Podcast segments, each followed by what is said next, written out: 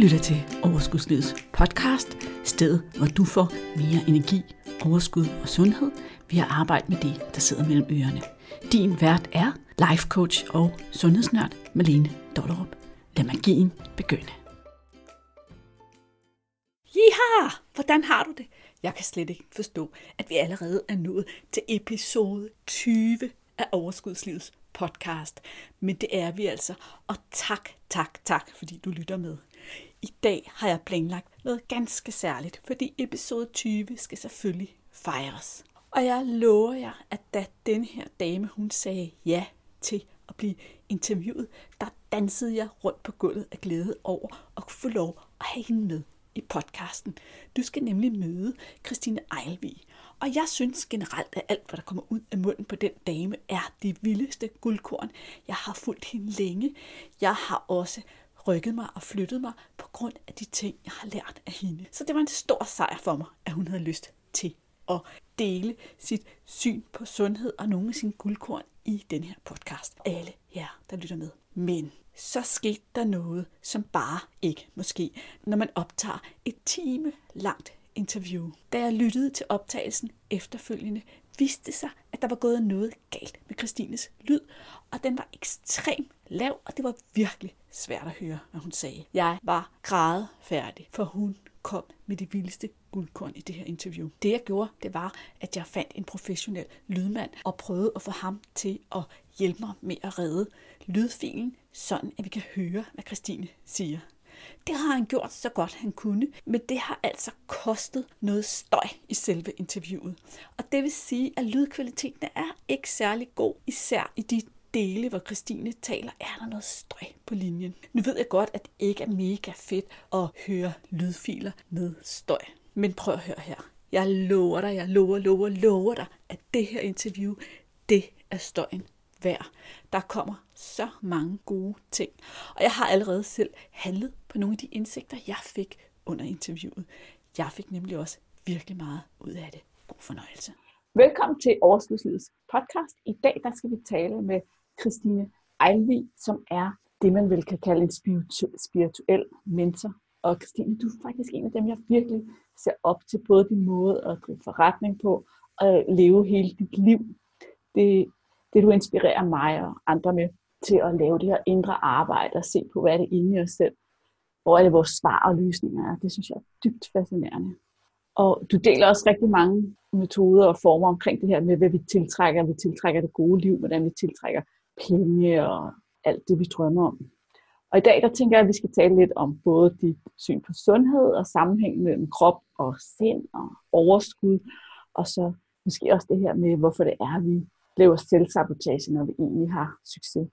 Jeg har en regel i podcasten her, og det er, at gæsterne de skal have lov at prale af sig selv. Så hvis du skulle prale af dig selv, hvad vil du så fortælle her til lytterne? Hvad er dine superpowers?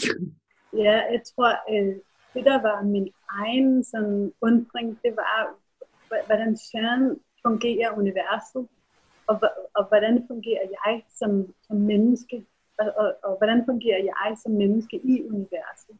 Det var sådan mit store spørgsmål, inden jeg selv kastede mig ud i hele den her spirituelle rejse. Det startede for mig kort efter, jeg blev mor første gang som 24 år. Det ville være en af mine superpowers, det her med at at sætte ord på, hvordan fungerer det her univers, vi er en del af, og, og hvad er vores selv hver især andre. Man har ligesom styr på de to parametre, så bliver det bare meget, meget, meget nemmere at være menneske. Uden de forståelser, der, der svarer det til at leve uden at kende tyngdekraft og, og det vil sige, at man slår sig konstant. Det er faktisk også sådan, det føltes for mig, og det er også sådan, jeg kan se, at det føles for rigtig mange mennesker, mm. at, at, at det er som om, der er noget, vi ikke helt har forstået og derfor ender vi hele tiden med at træffe valg, som øh, rigtig er nærende for os. Og, og mange af de valg gør også, at vi slår os, både fysisk og psykisk og følelsesmæssigt og åndeligt og alt muligt. Det, det har været min øh, store interesse og passion øh, ja, mange år. Min søn han er 17 nu, så øh, ja, omkring 17 år. Ja, og jeg genkender godt det der, du siger med, at vi hele tiden, eller jeg hele tiden synes, at jeg slår slår mig mod, jeg ved ikke, hvad man kan sige, universets sider eller sådan noget. Det er sådan en, en uh, computerspil, vi ikke rigtig helt har gennemskuet, så vi ender sådan i en ny, ny version af det samme hul hele tiden. Og det er faktisk super smertefuldt, og, og det går imod hele øh, essensen af at være en menneske. Mm. Det er, det er jo nogle helt fantastiske superpowers at have. Så vil jeg gerne høre, hvad er sundhed for dig? Mm. Sundhed for mig, det er subjektivt og relativt forstået på den måde, at det, der skaber sundhed for den ene, det er ikke det, der skaber sundhed for den anden. Sundhed for mig vil helt, hvis jeg køre det helt kort, være flow. Altså, hvad, hvad skal jeg spise? Hvordan skal jeg bevæge mig? Hvordan skal jeg se ud, hvis jeg kommer fra en tilstand af, af flow? Og for, for nogle kvinder vil det jo være sådan en helt bodybuilding-agtig krop, hvor de står sådan fuldstændig bevægelse og veltrænet og for andre vil det være sådan en helt blød, feminin krop, der aldrig har løftet en kettlebell, men som måske øh, appellerer til, øh, til meget maskuline mænd. Så det, det er sådan set lidt ligegyldigt øh, for mig, om man er veganer eller vegetar, eller om man er til at leve. Pointen er, at det man gør, og de valg man tager, det giver øh, man er med. Sundhed er for mig i høj grad også en følelse. Og, og hvordan, det synes jeg er spændende, hvordan finder vi så ud af, hvad der er den rigtige sundhedsfølelse for os? Ja, altså i det hele taget, så er de fleste af os jo så forskruet inden for det her emne, at mange af os aner faktisk ikke som voksne mennesker at spise noget, der er nærende for os. Vi ved ikke, hvad det er, vi skal spise. Fordi vi, vi øh, har for længst sådan forladt vores egen autoritet og tydet til alle de her kurser og bøger og øh, artikler om, at nu skal vi spise ingefær, og nu må vi ikke spise ingefær, og nu skal vi drikke sojamælk, og nu må vi endelig ikke drikke sojamælk, og alle dem, der så har givet deres sojamælk, sojamælk til deres børn, det var det dumt, og det skal vi lige have rettet op på. Så, så vi er sådan dybt forvirret. Øh, og, og igen, øh, jeg, jeg endte helt samme sted. Og igen, så, så måtte jeg sådan stoppe fuldstændig op og trække en streg i sandet og kigge på, når jeg gør noget, hvilke resultater giver det mig så? Hvordan føles det? at, at, at drikke et glas hvidvin, hvordan føles det at drikke fem glas hvidvin, så har jeg sådan lært ud fra erfaring egentlig, hvad virker for sådan en som mig. Og i virkeligheden er det ikke engang så simpelt, fordi nogle dage, så øh, fungerer det super godt for mig at drikke tre glas hvidvin. Og andre dage, der er et glas hvidvin, der er ikke det, jeg er, er en humør til. Så jeg bliver sådan træt og, og, og tung af. Så, så selv, altså både, vi har vores egen individuelle vej, og så har vi også altså, der, der er tid til det ene og tid til det andet. Jeg har masser af perioder, hvor øh, jeg kan spise sukker og hygge mig med det. Så har jeg andre perioder, hvor jeg kan mærke, at nu, nu skal jeg ikke sukker øh, i noget tid, fordi nu har jeg lyst til at, øh, at mærke den der ro, det giver for mig at slippe sukker. Så, øh, så sundhed er, er helt individuelt, og, og måden vi finder øh, vores eget bud på sundhed, det er ved at afprøve ting. Ja, og jeg tror også, der er rigtig mange af lytterne i den her podcast, som faktisk ønsker, at de var bedre til det, som du snakker om der. Fordi vi har det jo med at være, som du selv sagde, most op i alle de her sådan, regler, vi har lært alle mulige steder fra. Og så måske også lidt most op i nogle gange at have svært ved at adskille, hvad er det, min krop siger, og hvornår er det, at det ligesom er mit forsøg på for eksempel at dulme mig væk fra verden, eller dulme mig fra min følelse. Ja, lige præcis. Og, og igen, så kommer det ned til at lære sig selv at kende, og lære mm. sig selv at kende. Jeg, jeg er meget øh, frihedselskende og meget innovativ. Så hvis noget bliver for regelagtigt for mig, begynder jeg på dag to at, at, at gøre modstand. Jeg, jeg får simpelthen så meget modstand af, at jeg ikke må spise af en eller to. Så det lærte jeg rigtig hurtigt, at, at, at jeg skal have sådan frit valg for alle hylder. Og så hvis jeg selv vælger noget, så er det fint. Men hvis jeg får at vide, at nu i de næste 10 uger må du ikke spise sukkermælk og gluten, så ligger jeg og fantaserer om fastelavnsboller fra morgen til aften, og så, så går det sådan imod min Så det er også vigtigt, hvor jeg kender andre, der synes, regler er noget af det fedeste. Fordi så skal de ikke tænke, og de ved, hvad, hvad kan jeg holde mig indenfor, og så kører de bare et regime, som fuldstændig fungerer for dem. Så, så på den måde skal man også lære sig selv. Og har du sådan et godt bud på, hvordan man lærer sig selv at kende? udelukkende ved at handle sig igennem det, så øh, spise forskellige ting, som mærke, hvad gør det egentlig ved min krop. Bliver jeg træt? Øh, bliver jeg tung? Tager jeg på i vægt? Øh, lege lidt med tingene. Hvis jeg gerne vil spise sådan her, skal jeg så måske bevæge mig mere, eller hvis jeg er typen, der ikke så gerne vil træne, eller så øh, skal jeg lidt ned på nogle af de ting, jeg tager på af, og sådan på den måde virkelig finde ind til, hvad, hvad fungerer. Yes, godt. Så jo, det jeg sidder og tænker på, det er, at du har jo selv tabt 10 kilo. Jeg ved ikke, hvornår det var. Det kan du lige selv dele, hvis der. Hvad, hvad var de vigtigste elementer i, øh, at du besluttede, at det skulle ske, og at få det til at ske? Jeg har været igennem sådan en kæmpe transformation inden for de sidste tre år, og er det egentlig stadig. For øh, halvandet år siden fik vi en hundevalg, og vi vidste ikke så meget om at have hund. Vi har aldrig selv haft hund. Ja, min mand havde hund i sin barndom, men det er noget andet, når man er den, der er den ansvarlige. Så havde vi, øh, vi hyrede simpelthen en hundementor, fordi vi havde brug for, ligesom når sundhedsplejersken kommer, når man er født, så havde vi brug for en, der sagde, her er det godt at, at, over, sover, og her, her er det mad, skal hun have. Og så kom vi til at tale om det her med vægt, og så sagde hun, at øh, hunde er jo meget nemmere at regulere. Tykke skal de have mad, og hvis de er for tynde, så skal de have mere mad. Og man gør simpelthen det, at man starter med at kigge på hunden, er den for tynd, eller er den for tyk? Og det, øh, det gav sådan en aha for mig, at det blev simpelthen så simpelt. Ja. Og det er virkelig ikke sådan, det har føltes for mig, så simpelt. Og jeg, jeg kan jo godt finde ud af at kigge i spejlet og sige, okay, nu skal nok have lidt mindre mad, men det havde ikke føltes så simpelt. Det var sådan det, at den aha, jeg ligesom havde brug for, det gjorde, at jeg faktisk besluttede mig for at prøve at give mig selv, ikke nødvendigvis mindre mad, men flere grøntsager, og, og mere let mad. Så færre kalorier, kan man sige. Ja, det, ja præcis. Og ja accepterede ligesom, at, øh, at, at det, det, var sådan noget, det var noget, jeg godt kunne tænke mig at lege med. Så igen, det var ikke noget, jeg sådan hævde over hovedet for mig selv, men mere sådan en, lad os undersøge den. Og så øh, kiggede jeg selvfølgelig også på, øh, hvad er det, der har gjort, at jeg har taget på. Mit vedkommende, der har jeg i de sidste tre år arbejdet utrolig meget med grænser. Og, og jeg for mig har det været rart at have sådan en lille buffer i form af et fedtlag, fordi jeg er meget, meget sensitiv. Jeg mærker andres følelser, som var de mine egne. Så jeg havde ligesom sådan lagt et lille lag på, for at beskytte, øh, at der ikke var helt hul igennem fra mig og til andre. Jeg, jeg begyndte sådan at interessere mig for at sætte grænserne inden i mig via kropsarbejde og energiarbejde. Og, og da jeg ligesom fik sat klare grænser inden i mig, og det lyder som om det var noget, jeg lærte på en eftermiddag, det var det ikke. Men det var sådan en lang rejse i at øve mig i, når jeg kan mærke, at jeg skal sige nej, så siger jeg nej. Og i starten så var jeg jo uh, sagde ja, og så gik jeg hjem og var ærgerlig over, at jeg ikke fik sagt nej. Men efter øvelse og øvelse og øvelse, så blev jeg faktisk mester i at, at mine mine jager og mine nej. Og i, i kort tid efter det var det den der hundementor dukkede op i mit liv, og det var virkelig sådan en, en mentor til mig, kan man sige. Øh, og så blev jeg motiveret til at lege med det her med, nu ser jeg egentlig, jeg vejer ikke ting og går ikke sådan vildt op i kalorier. Men det er sådan et øh, regnskab, ligesom en økonomi, at hvis jeg har hygget mig og øh, været ude meget og har taget lidt på, så skruer jeg bare lidt ned i dagene.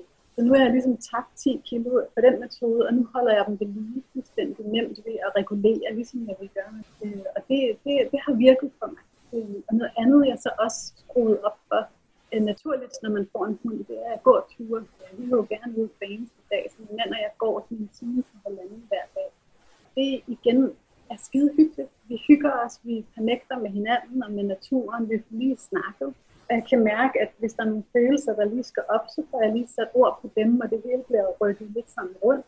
Og, øh, og så, så har min vægt stille og roligt reguleret sig, uden at jeg egentlig har på den måde øh, kæmpet mig til det.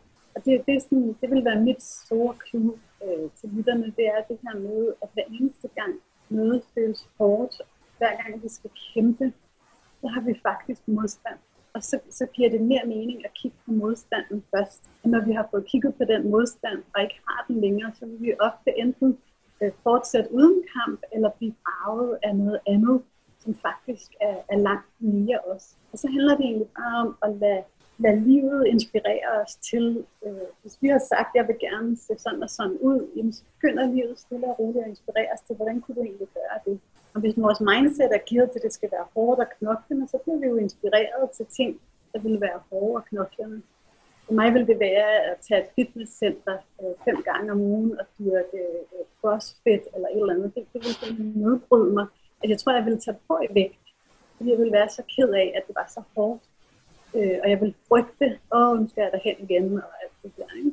hvor øh, det at gå tur med min mand og min hund øh, i, i den skønneste øh, skov med den smukkeste sø, det, det, er sådan, det, bliver, det vil jeg gøre uden at, at, at skulle såkaldt holde mig i form. Øh, og sådan, sådan kan vi lege, og, og vi forandrer os jo igennem livet. Øh, her for et par uger siden, der, øh, der fik jeg lyst til at træne mine ben. Nu er det jo ved at blive sådan forår, og vi, eller det føler vi, fordi det vejret er så godt. Ja. Og, og jeg blev sådan, åh, nu skal vi snart til at have shorts på og alle de her ting. Og så tænkte jeg igen, jamen skulle jeg så lægge mig på gulvet og lave benøvelser? Og det, det gider jeg bare ikke. Fordi mit mindset er givet til, jamen, så er det ikke det. Så slipper jeg de der ting og går videre til en inspiration, der kunne være noget for mig. Og det, der så kom til mig, det var, at jeg kunne tage sådan nogle ankelvægter på. Og så når jeg går, som jeg godt kan lide, så kunne jeg lige træne min ben sådan fuldstændig on the side. Og det er det, jeg har gjort og, og det, det, det virker fuldstændig fantastisk, som om dengang jeg virkelig lavede min ben. Og det, det er jo magisk, at, at, øh, at ja, vi skal gøre noget andet, end det vi gør i nuet, fordi ellers, ellers får vi ikke nye resultater. Pointen er bare, at det andet behøver ikke at være kedeligt, eller tungt, eller knoklende, eller øh, ødelæggende for os. Det kan faktisk være fuldstændig nemt, som lige at dreje lidt. Det er sådan lige dreje lidt, hver gang vi ikke helt har det, som vi gerne vil have. Det synes jeg er en super god pointe, det her netop med at sige, at, at det vigtige også er at sige, at jeg stopper ikke der, hvor jeg mærker, at det gider jeg ikke. Jeg, jeg, jeg fortsætter med at tænke, men hvad gider jeg så? Ja. Altså super vigtigt, fordi jeg tror, at der er mange, der sådan, Åh, så, så overgår de ikke eller andet, og så, så stopper vi.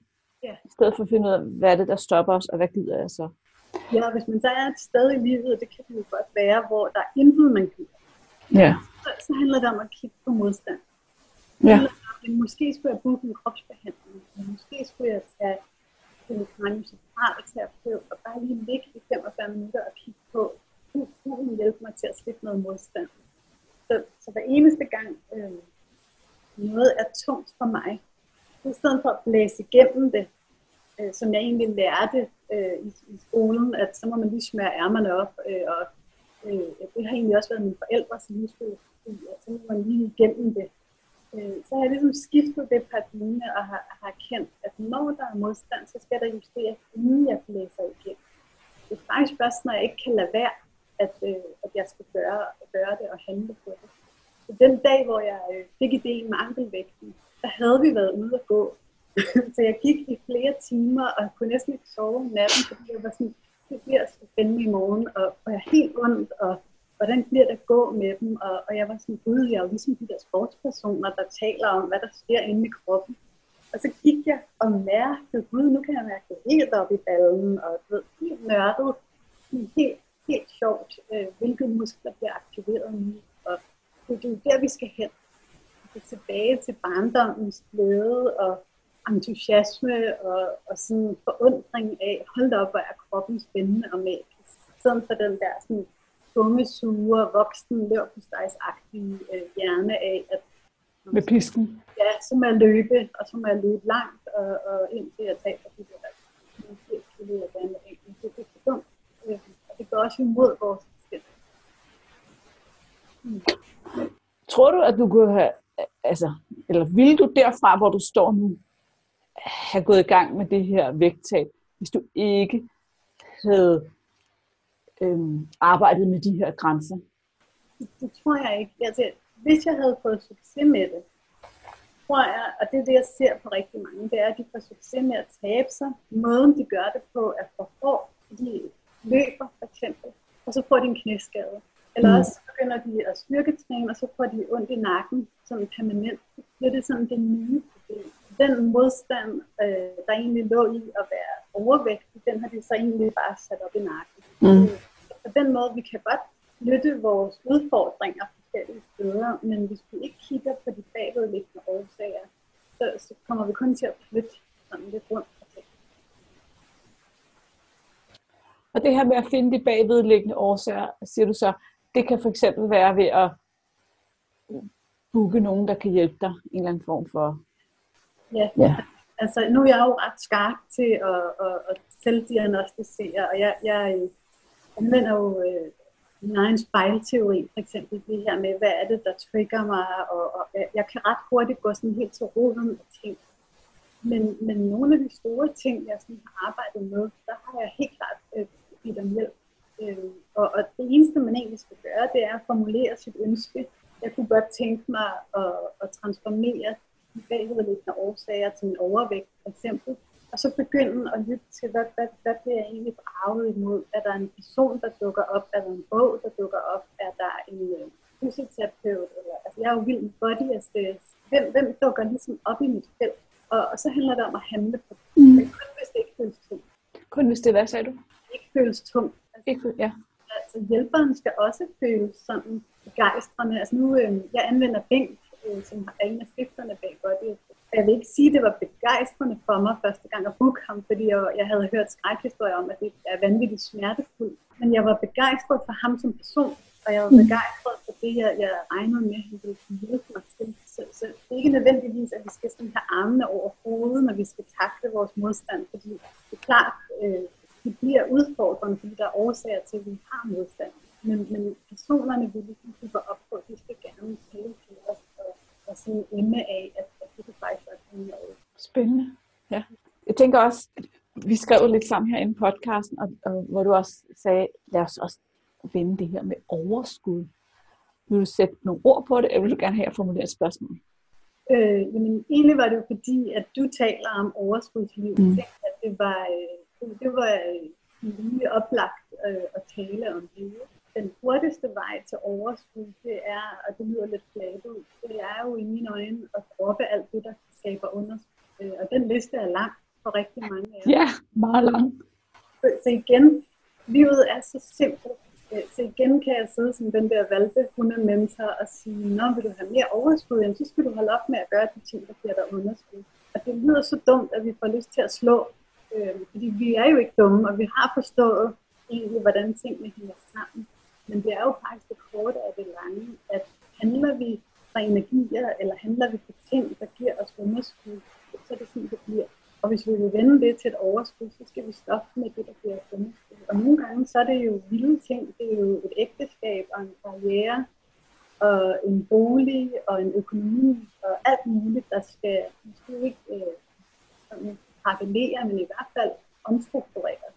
Mm. Og det er det sidste, man, man har lyst til, når man har underskud. Det er, det er derfor, man, altså, vi drømmer om sådan en pille udefra, der skal give et overskud. Men, men det, øh, altså, når man har, har gået vejen og har set de der skeletter øh, i øjnene, og, og jeg anbefaler altid at tage én ting ad gangen. Fordi vi laver sådan en kæmpe liste, så får vi jo underskud allerede inden vi er, er gået i gang. Kig på sådan et område ad gangen, og, og det er blevet sådan en øh, livsstil for mig nu hele tiden at justere, når der er noget, der ikke helt, øh, helt er, som jeg gerne vil have det. Og i de sidste par dage, det der er sket efter jeg øh, begyndte at gå med de der vægte der, det var, at jeg fik urolige ben om aftenen. Og det er vanvittigt irriterende, og når man googler det, så står der, uh, det er sådan noget, der sker for kvinder i 40'erne, og jeg var sådan, det, det er overvært slet ikke at leve Og stod ikke bare, du skulle spise noget magnesium, eller hvad? Præcis. Så magnesium spiser jeg, så derfor tænkte jeg, at der skal mere til end det der magnesium.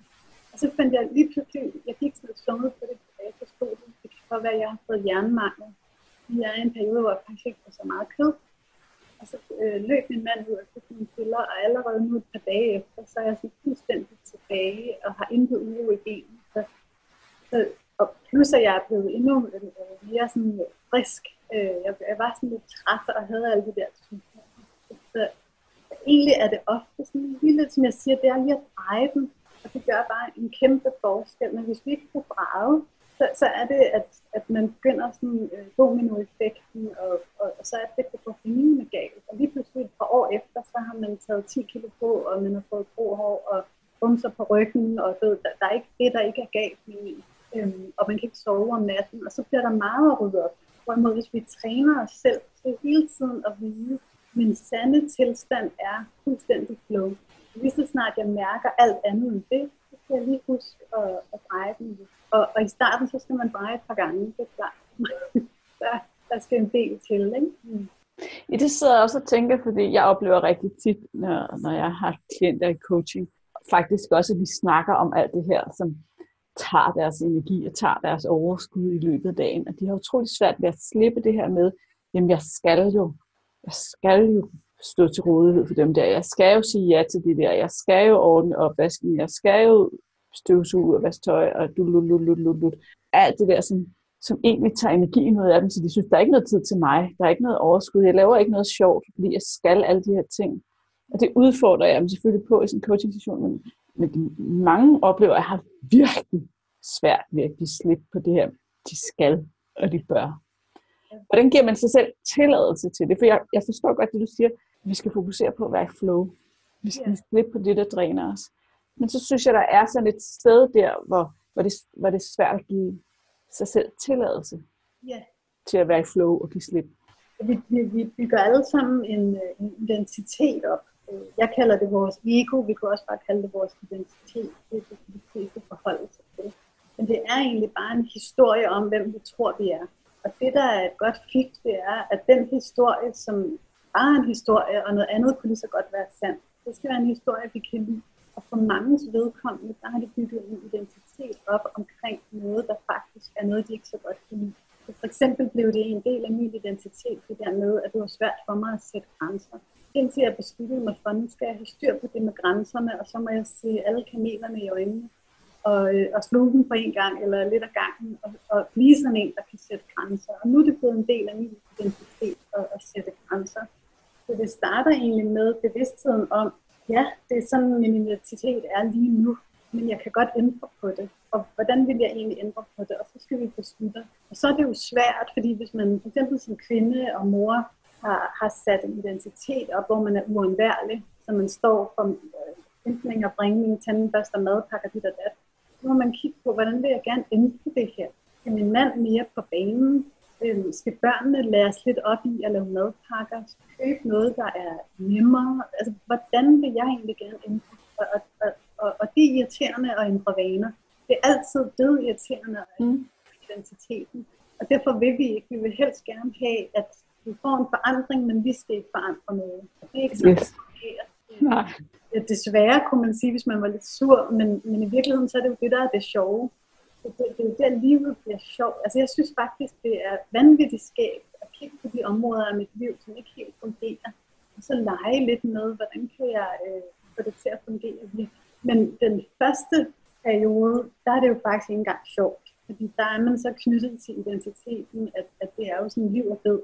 Det er jo sådan, ja ja, øh, de andre kan nok, men øh, det kan jeg jo ikke, fordi jeg er jo og så hiver man de tunge skyts frem. Ikke? Jeg er enlig mor, jeg har ingen bil, jeg øh, tjener kun x antal om måneden. Altså, man, man får virkelig mord på til, øh, derfor kan det ikke lade sig gøre for mig. Og der er jo tusindvis af eksempler i historien på enlige mødre, der er blevet økonomisk uafhængige og har rejst sig og endelig fik råd til den der familie. Der er mennesker, der har været alvorligt syge, som har helbredt sig selv. Altså, der er jo ikke de historier, vi ikke har set, vi omskrevet så vi må ligesom hver især slutte fred med.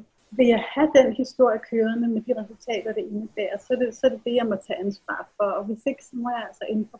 Og er der for meget modstand, som jeg sagde før, så skal den kigges på først. Så er det faktisk ikke så fedt at snakke så meget om det, fordi det kan man ofte ikke, hvis der er for meget modstand. Det er derfor, jeg er kæmpe fortaler for kropsarbejde og alle former for ting, der ligesom slukker lidt for sindet, fordi det er, jo, det er jo faktisk mindsetet og sindet, der er vores problem. Ja. Hvis vi slukker for det og ignorerer det lidt, så kan vi gå direkte til kroppen og gå ind og kigge på, hvor startede traumet egentlig henne. Hvordan kan vi lige, altså gode kropsterapeuter, de kan jo på 60 minutter skabe mirakler. Og derfra, der, der vil vi have lyst til naturligt at træffe nye og, og langt mere nemme Ja, så hvis jeg lige skal prøve at opsummere, hvad det er, jeg har forstået, bare for at være helt sikker, så siger du, at når vi står i en situation, som ikke er god for os, som ikke er nærende for os, hvor vi står med en identitet, som tager al vores overskud, og vi kommer dertil, hvor vi ser øjnene, hvis vi gerne vil have noget mere energi og overskud, så skal vi have ændret den her identitet. Så kommer alle de her sådan, forklaringer, som vores hjerne nu engang skyder efter os på, hvorfor det ikke kan lade sig gøre. Og hvis vi ikke selv ligesom kan invitere modargumenterne med til festen, så er det, at det kan være en rigtig god idé at give hjernen fri, og lade kroppen hjælpe med svaret ved hjælp af en eller anden kropsbehandler. Er det rigtig opsummeret? Ja, lige præcis. Så, så øh, lad os sige, at jeg havde modstand på de her uro i benene, og det repræsenterede øh, en eller anden angst, jeg havde kørende, fordi jeg ikke turde sige mit job op, lad os sige det. Så ville jeg ikke have blivet guidet til at ty til jernpiller.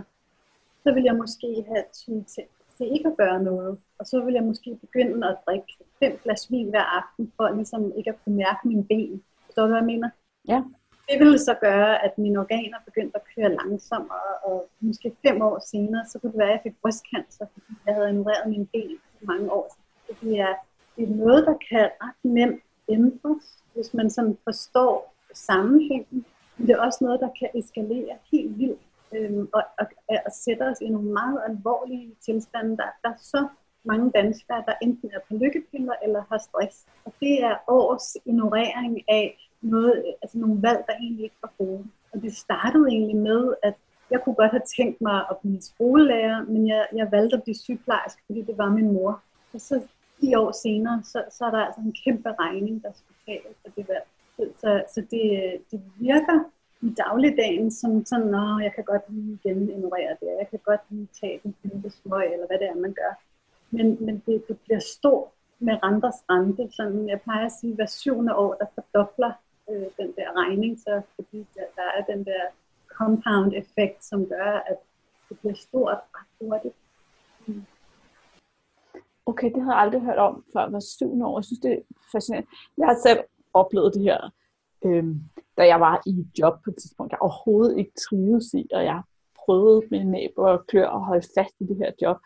Og på et tidspunkt, så flyttede det ligesom fra, at jeg bare havde det dårligt til, at jeg havde hovedpine hele tiden, og jeg havde ondt, og jeg kunne ikke ligge ned på ryggen uden at få smerter, og jeg kunne ikke sove. Og det, altså det her med, at alt det her, som havde fyldt i mit hoved, som jeg ikke havde reageret på, det bare blev værre og værre. Altså min krop fik det værre og værre. Og den dag, jeg stoppede på det job, så var det sådan, nærmest, altså alt det der, det var ikke sådan noget, så skulle det lige, det, det forsvandt nærmest i løbet af en uge.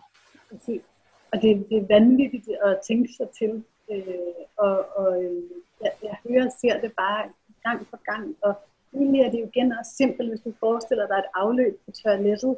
Et hår gør, gør ikke sådan den store forskel, men mange hår løbet af, af 7 til 10 år, hvis vi ikke tager hånd om dem og ikke bremser afløbet en gang imellem, og i øvrigt kigger på, kunne man holde op med at smide hårene i vasken og, og lige alle dem i toilettet, eller, eller sådan justere der, så, så blokerer vasken jo så meget og til sidst, at man faktisk ikke får, får hul igennem på at sige. Og det er det samme for os rent energetisk. Hvis vi hele tiden lægger lag på af negativitet og valg, der for os er ødelæggende, så får det kæmpe konsekvenser. Og, og det er faktisk ret hurtigt at rette op på. Øh, en uge det er meget hurtigt, øh, men det er faktisk det, jeg tit ser, der sker, at, at når vi først giver os selv lov til at sige, du skal ikke derhen mere, så kan vi faktisk trække vejret igen. Og, og nogle gange skal vi lige lande lidt øh, efter en stort negativt valg, men, men ret hurtigt kan vi have problemer igen. Ja, det sjove var jo også, at bagefter, så står jeg og siger til mig selv, hvordan kunne du gøre det mod dig selv? Hvordan kunne jeg gøre det så ja. længe? Hvad var det for en stedighed, altså der, det gik kun ud over mig selv. Jeg troede, jeg skulle bevise noget. Er du værnet øh, om en identitet, der er en eller anden årsag, var vigtigt for dig at, at, at værne om? Det er indtil vi ligesom øh, ser lyset og tænker, nu er jeg done med det. Ja, nu blev det lige helt, øh, helt personligt her. Øh, men hvad tænker du er sådan et lille skridt, folk, dem der sidder og lytter med, i dag kunne tage for at blive lidt bedre til at finde sit flow, respektere ja. sit flow? Øhm, jeg elsker at skrive lister, øh, mm. og jeg, jeg, øh, jeg er totalt planlægger. Jeg elsker at hakke ting af en liste. Dem, der planlægger og struktureret, de ved den der glæde, der er ved at sætte hakke ting. Jeg har en bujo. øhm, så så øh, jeg har mange lister på min iPhone, men jeg har også fysiske lister, fordi der er noget vanvittigt at over og sige min weekend og hakke ting af lister. Men noget, de kunne gøre, det var at, at tage et stykke papir og, og, og, og lave en liste over de negative valg, de foretager sig. Stort som småt. Og der er faktisk mange i et menneskeliv øh, i løbet af en dag. Og det kan være helt ned til den tandbørste, jeg børster tænder med, den har irriteret mig lige siden jeg købte den. Jeg havde ikke lige andre, øh, da jeg var ude at handle. Jeg fik lige købt en anden, end den jeg rigtig godt kan lide. Det er et negativt valg og, og det er et hår i håndvasken. Og efter, nu, nu holder man jo ikke sådan en tandbørste i syv år, men, men øh, efter, altså meget energi til, til ting, der irriterer en, der, der, der, øh, der ryger man altså hurtigt i underskud. Så det vil jeg gøre, lave en liste over alle mine negative valg, og så vil jeg kigge på, er der nogen af dem, jeg kan starte med simpelthen at eliminere. Så jeg laver en ny liste, hvor jeg skriver, at jeg skal ud og købe en ny tandbørste, jeg skal have ryddet op i mit køleskab, jeg skal have gået øh, mine krukker igennem med alt det her øh, ris og havregryn, og hvad jeg har stående, øh, whatever. Noget, du kan hurtigt bare sige, det tager jeg i weekenden, eller det går jeg i gang med allerede nu. Nogle mennesker bliver ret hurtigt begejstrede og løber ud og gør ting, og andre de siger, jeg tager en halv time hver dag og, og rydder op i de der negative valg. Så der vil være nogen, man kan eliminere lige med det samme. Og så vil der være nogen, der ligesom øh, vokser op imod identiteten. Det vil sige, at der er simpelthen for meget modstand på at gå ud og eliminere det. Man kunne eliminere det hele, og så vil man ryge i sådan en healingskrise. Det, det vil ofte være for meget. Og så vil jeg kigge på, hvad for en af dem er, lyser op. Altså, hvad for en af dem kunne jeg tænke mig at tage mig af som det næste. Så jeg eliminerer alle dem, øh, der, der lyser op allerførst, som jeg kan klare med det samme. Så kigger jeg på, er der en af dem, der taler til mig. Og det kan være, at jeg skal simpelthen have et nyt arbejde det kan jo så tage lidt tid at finde ud af, hvad, hvad kunne jeg tænke mig at, at sende ansøgninger afsted og lande i det nye job. Men i virkeligheden behøver det jo ikke at tage langt. Ret hurtigt kan man være videre. Så vil jeg simpelthen se det som mit eneste job i 2019 og, og gå igennem alle de her øh, negative valg. Og hvis jeg stødte på noget, som var øh, for svært eller, eller umuligt, identiteten kan jo også gå ind og sige, det kan vi ikke, det er umuligt. Så vil jeg bede om hjælp til det kigge på efter fem behandlinger øh, til body space, eller en behandling med ben, vi vil så se på det anderledes. Og nogle gange så vil man opleve, at det, der var vildt umuligt og vildt irriterende, faktisk kan ses med nogle andre øjne, så det faktisk fungerer. Og andre gange vil man opleve, at nu er det faktisk ok nemt at handle på det. Jeg kan i hvert fald tage det, det første skridt. Så, så kan vi tage det første skridt, så har vi ikke sådan mega meget modstand. Hvis der ikke engang er et første skridt, så vil det første skridt være at bede om hjælp. Ja, så hvis, hvis jeg på en eller anden måde kan se, der står på min negative valgliste, at jeg ikke er tilfreds med mit job, og, så, og det lyser op, så, så kommer der af den her modstand, det kan jeg ikke, og jeg har ikke tid til at skrive ansøgninger, og jeg har brug for de her penge til den løn, til den slags job, bla bla bla. Så jeg kan ikke rigtig få mig selv til at handle på det. Så er det, jeg booker noget hjælp. Ja, Og så, ja. Vil, så vil jeg blive ved med at arbejde for det i kulissen, indtil der kommer et skridt i, i jobafdelingen, jeg kan handle på. Ja. Ligesom, vi har lært rigtig mange af os, det lærte jeg også selv, at vi skal handle os til forandring. Øh, men i virkeligheden, så skal vi, hvis vores ønsker er her, så skal vi sådan hæve vores øh, energi så meget, at den bliver et match til det, vi ønsker os. Så vi skal egentlig handle på energien. Og, og en af de hurtigste veje til lykken, har jeg, har jeg oplevet inden for de seneste år, det er at eliminere de der negative valg. Øh, og det er egentlig det, der har været min proces, siden jeg blev mor for første gang der for 17 år siden.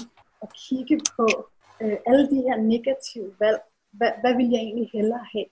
Øh, og, og på den måde har jeg sat et liv op for mig selv, hvor det er meget få ting, der er på min liste over negative valg nu. Det er sådan en eller to ting.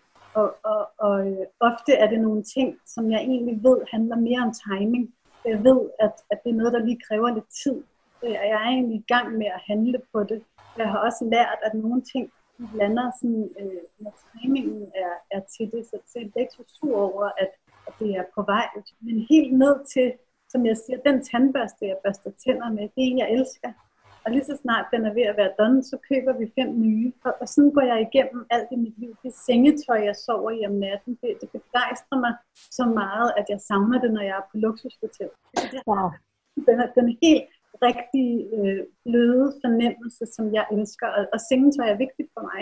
Jeg er sådan en type, der sidder meget i mit soveværelse og arbejder derfra og ser serier. Jeg er sådan meget introvert hyggetrold. Så det var sådan noget af det, der var virkelig... Min seng elsker jeg. Øhm, og det, det, det vi så også skal huske på, det er, at vi jo forandrer os igennem livet. Vi bliver aldrig færdige. Øhm, så, så lige nu, der er der nogle ting, jeg er ved at være sådan lidt færdig med. Og det kan jeg mærke. Lige pludselig det, der før begejstrede mig, det er sådan lidt, jeg, jeg, jeg, jeg har på en eller anden måde forandret mig så meget nu, at nu skal der noget andet til.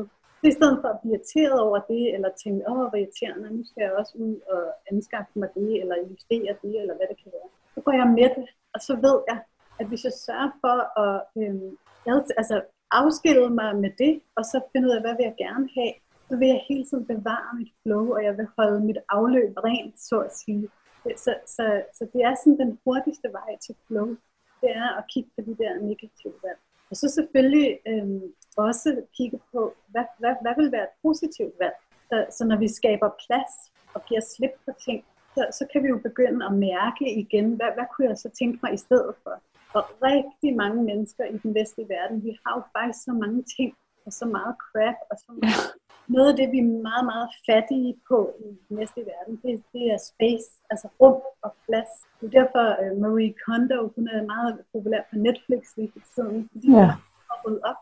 Ja. For, hendes koncept er jo også helt simpelt, den her japaner, der siger, does it spark joy? Det er igen, at det er et positivt valg, og hvis ikke, så skal det altså videre. Så det er i hvert fald også et sted, man kunne starte, når man lige har fået stress over den der liste, og tænker, nu kan jeg ikke eliminere mere. Så kunne man kigge på, at i de næste uger kunne vi ikke begynde at rydde op hjemme og skabe plads til det nye. Det kan godt være, at vi ikke har råd til det, og vi ikke er det værd, og vi ikke må, og vi ikke kan, og alt er dårligt, og det aldrig kommer til at ske. Men hvad vil der ske ved, at vi bare skaber plads til det? Ved at, at skille os af med alt det, vi i hvert fald ved ikke nærer os. Og, og det er egentlig også det, kropsarbejde handler om. Det er at skabe plads inde i kroppen. Så alt det crap, vi har fået overleveret fra andre, som vi faktisk ikke kan bruge, og som er et negativt valg for os, det kan vi slippe. Og så kommer der sådan en helt indre sådan en fu ro indeni. Og derfra kan vi så bedre mærke, hvad har jeg egentlig lyst til. Og det, der er så vanvittigt fedt, som gik op for mig, det er, at når vi er i den der mangeltilstand, så drømmer vi om alt muligt. Vi, vi, vi vil gerne væk fra den der mangeltilstand. Men når vi får ryddet op og får skabt plads, så er det meget lidt, der skal til for, at vi huger. Det er den lækre kop kaffe, det er øh, den bulige rantis, der pipler op, og det er, det er alle mulige ret simple, nemme, ofte gratis ting, som virkelig, virkelig, virkelig ender mere nære os. Og, og derfor har, de, altså, har alle mennesker råd til og tid til at skabe det gode liv, men de kommer ikke ud om, at de skal handle på det og, og gøre noget andet, end det de gør lige nu. Jeg, jeg, tænker, jeg skal bare lige klargøre en ting. Når vi nu laver vores liste med negative valg, så er det også lidt, hvad er definitionen af negative valg? Det er jo også ting, der irriterer mig. Er det rigtigt forstået? Valg er et valg, som hvis du handler på det, skaber en negativ konsekvens. Mm. Så hvis jeg øh, spiser sukker, og jeg bliver tyk af det, eller træt af det, så er det et negativt valg for mig. I hvert fald lige nu. Mm. Hvis jeg så laver kropsarbejde og kigger på alle mulige ting nedenunder, der gør, at jeg bliver tyk og træt, og jeg så kommer til et sted i mit liv, hvor jeg kan, godt kan spise sukker, så er det ikke længere et negativt valg, men så har jeg også ændret noget bag. Så ofte så vil det ændre sig, når vi ændrer os, hvad der er negativt og. Ja, det giver rigtig god mening. Rigtig god mening. Det er også, det er også derfor, at vores egen autoritet skal på banen vi kan ikke læse alle mulige bøger om, at du må ikke spise det og det, og nu må du godt spise det. Altså, vi, vi er nødt til at, at være så meget i kontakt med os selv, at vi, vi har en autoritet på banen, der kan mærke, hvad sker der, når jeg gør X, Y eller Z. Hvad gør det ved mig? Okay, så er det et negativt valg, eller så er det et positivt valg. Og det kommer helt tilbage til smag og sind. Og der vil vi jo også gerne, øh, mange af os vil gerne have, at øh, vi er ligesom alle andre. Så det, der er, er positivt valg for alle andre, det vil vi gerne have, at det skal også være positivt valg for os. Og det er det sjældent, fordi vi jo er øh, unikke.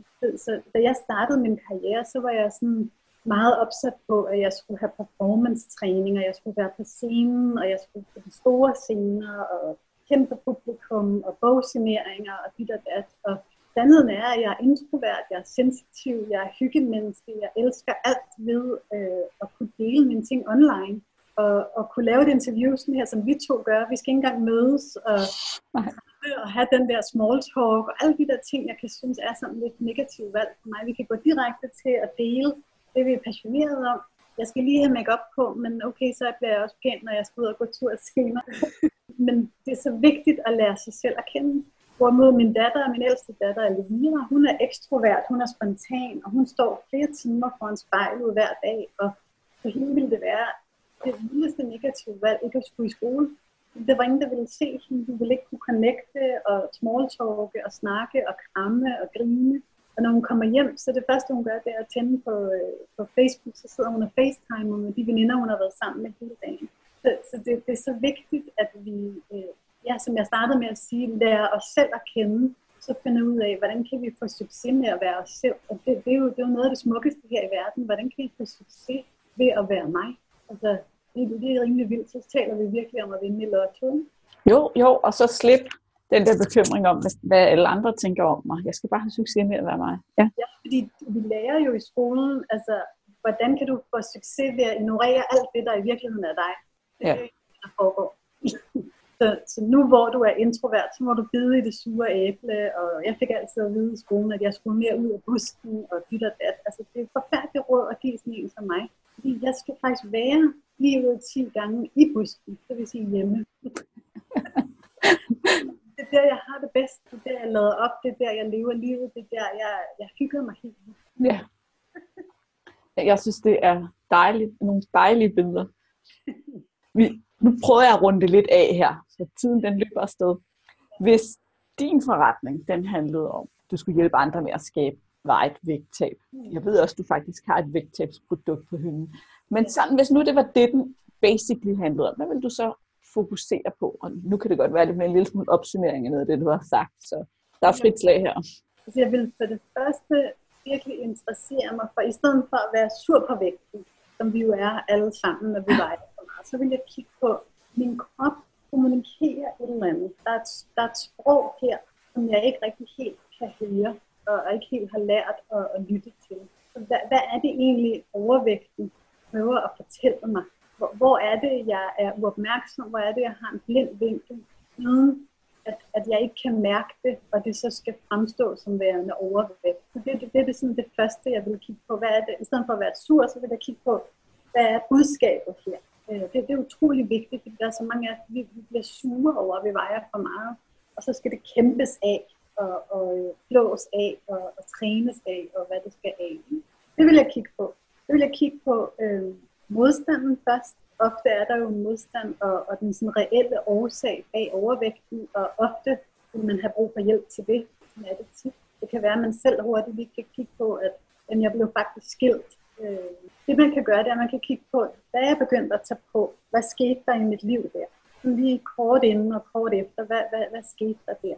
Øh, og og øhm, for mig var det helt klart en periode i mit liv, hvor jeg var udfordret på mine grænser helt vildt Øhm, og, og, og skulle sådan virkelig sætte dem. Det var, det var der, det begyndte at blive for tungt for mig, og det var der, jeg begyndte at have brug for lidt beskyttelseslag. Og kigge på, hvad, sker, hvad skete der i mit liv i den her. Så øhm, så ansvar for, at jeg selv har skabt det, forståelse af, at der er mening med galskaben. Det er altså ikke noget imod mig, men det er et budskab, jeg har misset. Nu må jeg lige øh, dykke tilbage og spole tilbage og, og prøve at få fat i budskabet, sådan så jeg kan øh, slippe for at, at have den her det her symptom, som overvægt i virkeligheden er. Så vil jeg kigge på, øh, når jeg havde taget fat om modstand, så vil jeg kigge på den måde, jeg spiser på, og den måde, jeg bevæger mig på. Og det er ikke at bevæge sig, det er jo også at bevæge sig. Altså, mm. stillestand. Øh, jeg vil kigge på de to parametre og kigge på, hvad vil jeg have lyst til? Hvad, hvad, egentlig, hvad er negativt valg i det scenarie. Det er et negativt valg. For mig, for mig var det for det er min mand, der laver mad hjemme hos os. Og han har i mange år, han er fra Esbjerg, så han, det var meget sådan sovs og kartofler og, og kød, kød, kød og ingen grøntsager. Så fordommene om en jysk mand kommer op her. Ja, det var i hvert fald sådan, min mand var. Stor ishockeyspiller fra Esbjerg.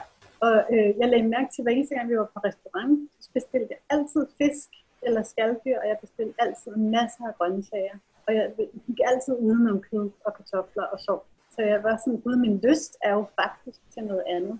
Og så er det jo, at man begynder at blive udfordret på vanerne i, øh, skal jeg så til at lave noget andet mad, og hvordan gør jeg lige? Og det besluttede jeg mig faktisk for i en periode at, at, øh, at bede ham om, kan du ikke, når du laver det der, så lave nogle bønder til mig. Så kan jeg spise lidt protein og nogle bønder, og, og sådan, sådan fungerede det for os. Det, der så er sket nu, det er, at han faktisk har fået fuldstændig øjnene op for, for det, og selv har tabt sig næsten 10 km. Og af sig selv laver øh, det lækreste mad til mig, baseret på, på grøntsager og protein. Vi får øh, det her meksikanske æg om morgenen med koriander og øh, chili, datten og bønner og, og sådan alt, som vi elsker. Øh, så jeg føler lidt, at jeg sådan er, er på restaurant. Så igen er det et super positivt valg for mig. Øh, men det tager jo tid at ligesom være et match til det. Ikke? Altså være et no. match til, at, at det, kan, det skifte ligesom kan, kan være. Ja, man, man ændrer ikke bare manden fra, fra sovs og kartofler og kødmand, eller sig selv, fra den ene dag til den anden. Jeg valgte ligesom at gå vejen selv, og så, så, så, så havde det sådan en kæmpe indflydelse på, på os alle sammen. Øhm, det vil jeg kigge på, det med maden. Øhm, fordi hvis vi er overvægtige, så er der noget i den måde, vi spiser på, som ikke fungerer for os. Min erfaring er, at maden er faktisk 80-90 procent af konceptet. Det plejer jeg også at sige, at det er det. Godt. Øhm, så vil jeg kigge på det her med at bevæge sig, øh, som jo så er de sidste til 20 procent. Jeg vil kigge på, hvis jeg ikke har lyst til at bevæge mig, hvorfor er det egentlig? For mit vedkommende var det, at hver gang jeg bevægede mig, så kom jeg i kontakt med de der følelser af, at jeg ikke havde fået sagt fra, og at jeg var konfliktsky, og jeg skulle handle på X, Y eller Z. Så det var, det var faktisk mere praktisk for mig at sidde stille. Og jeg mener at sidde meget stille, fordi jeg kom simpelthen okay. i kontakt med så meget, hver gang jeg bevægede mig. Så, så der kan ligge meget i det her med, når vi ikke har lyst til at bevæge os. For andre, der kan det være, at de træffer simpelthen så mange negative valg, øh, arbejder, øh, kører frem og tilbage til arbejde, henter børn, handler. Når de har tid til at bevæge sig, så har de simpelthen ikke flere kort på hånden, de, de er for udmattet. Mm. Så, så, så sådan dykke ned i, altså hvorfor har jeg ikke lyst til at bevæge mig, eller den måde, jeg bevæger mig på, at det er faktisk en, der ikke nærer mig.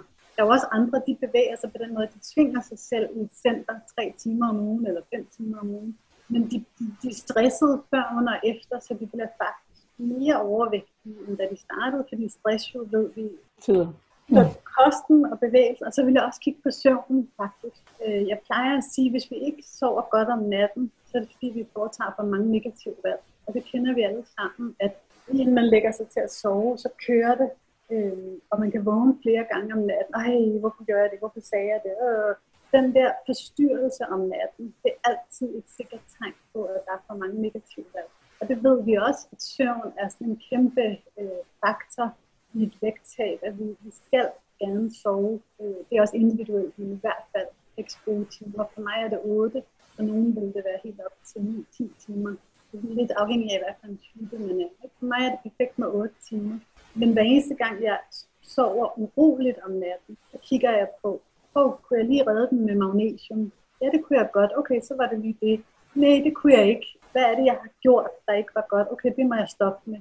Lige så snart jeg stopper med det, så sover jeg godt om natten. Og så bliver det jo sådan en ond spiral. Hvis vi ikke sover godt om natten, så har vi lyst til at spise alt muligt, der, der bulmer, øh, at virkelig fik handle på de der ting, og så gider vi ikke bevæge os, og så kører det sådan en dum spiral. Og det andet kan være lige så sandt, at, at vi sover rigtig godt om natten, vågner vel øh, op, alt kører bare, vi har lyst til at spise på en måde, der er nærende for os, og vi bevæger os, og vi får ryddet ud i de der negative valg, og så kører det ligesom videre der. Det vil være min parametre. Ja, øh, modstanden vil jeg jo sige er 80-90 procent af arbejdet. Men hvis vi tager den ud og gør den særskilt, så vil jeg også sige, at kosten fylder virkelig meget, og så er der bevægelse på os. Ja. Hmm. Så super fin opsummering. Ja. Det, det, lød, som, øh, det lød helt sikkert som et projekt, jeg gerne vil være med på i hvert fald. ja, og det er, jo, det, er jo, det er jo essensen af det, har lyst. Mm, ja. At gå i gang, vi skal, vi skal, gud hvor sjovt, gud hvor spændende, gud hvor hyggeligt. Alt hvad vi kaster os over, skal jo virkelig være ligesom at booke en fed ferie. Altså det, det, det er jo der, mm. vores liv skal leves. Vi er her så kort tid. Ja, det skal ikke kun være en fed ferie, der er fed. Det skal også være alt det andet. Ja, men det skal, yes. det skal, være, det skal være noget, vi sådan begejstres og næres af. Mm. Fra morgen til aften. Og det er virkelig muligt for alle. Jeg har ikke mødt et menneske endnu, der ville det, for hvem det ikke kunne lade sig gøre. Jeg har mødt rigtig mange mennesker, der gav op, og, og det er jeg også okay med. Men jeg har ikke mødt nogen endnu, der har besluttet sig for noget, og så uden at få held med det. Og det siger jeg, fordi jeg ved, at, at vi kan simpelthen ikke få ønsker og længsler ind i vores hoved, som ikke er klar til at lande for sådan en som os. Kæmpe at have for mig, da jeg forstod det.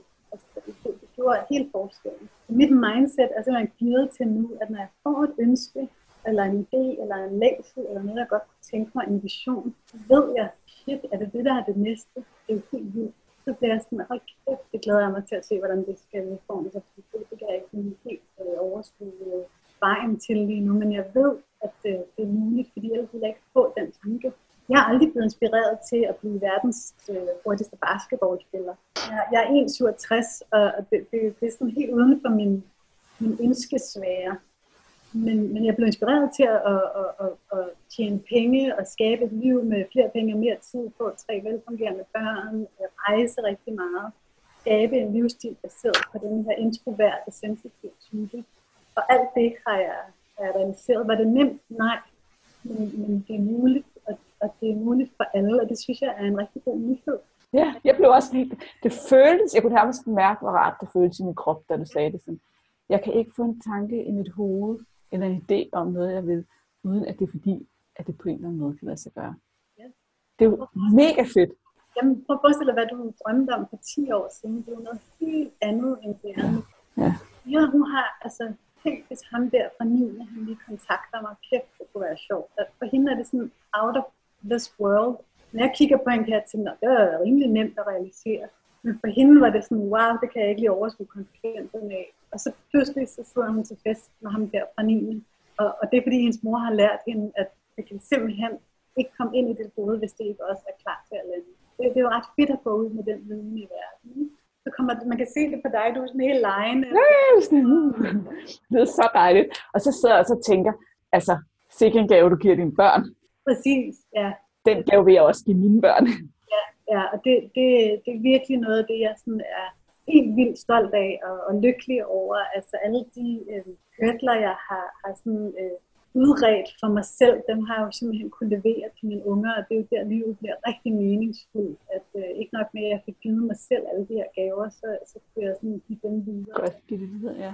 Børn og børnebørn og, og hvad der ellers er. Det er noget af det, der gør mig allermest stolt, at fordi jeg ligesom besluttede mig for at se min egen negative valg i øjnene og min egen smerte, så er generationers smerte og generationers negative valg stoppet med mig.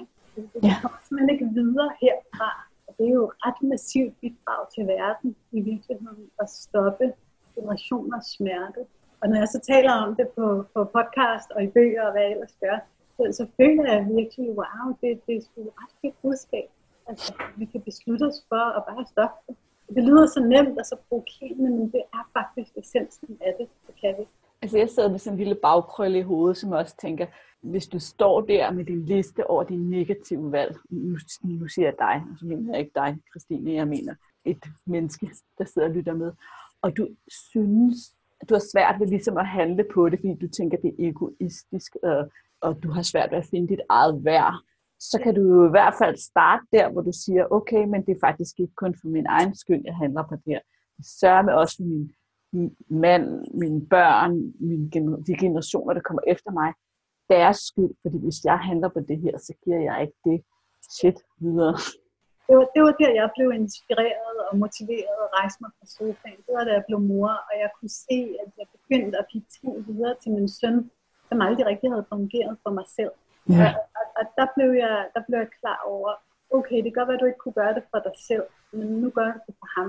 Og, og så sker der jo det der med, at det er jo bare en spejl. Så, så alt det, jeg ligesom fik hjulpet ham med, det, det røg jo direkte på min konto også. Mm. Og så startede hele udviklingen derfra. Så, så nogle gange er det nemmere at gøre det for vores børn, eller øh, vores hunde, eller hvad det kan være. Og, og det er jo okay, at vi har brug for øh, en god historie. Det er jo igen bare en god historie til at, at handle. Ideelt set skulle vi jo kigge på os selv som sådan en lille fin baby og hundevalg og have lyst til at at gøre det allerbedste for os selv. Og der, der når vi til i den proces, men det kan være fint for nogen at starte med, med børn, men det, vi er jo ofte det er der, vi møder den ubetingede kærlighed første gang i vores liv, så der er vi sådan ret nødt til at gøre det så godt, som vi overhovedet Ja, det, det, det synes jeg er rigtig fint. Jeg tænker, at vi skal runde af, og jeg vil sige tusind tak, fordi du stillede op. Jeg synes, jeg er helt blown away. Det er de fedeste ting, der er kommet på bordet her. Og jeg er sikker på, at lytterne også bliver glade for at høre den her podcast. Og så tænker jeg, nu har du simpelthen øst guldkorn ud efter os.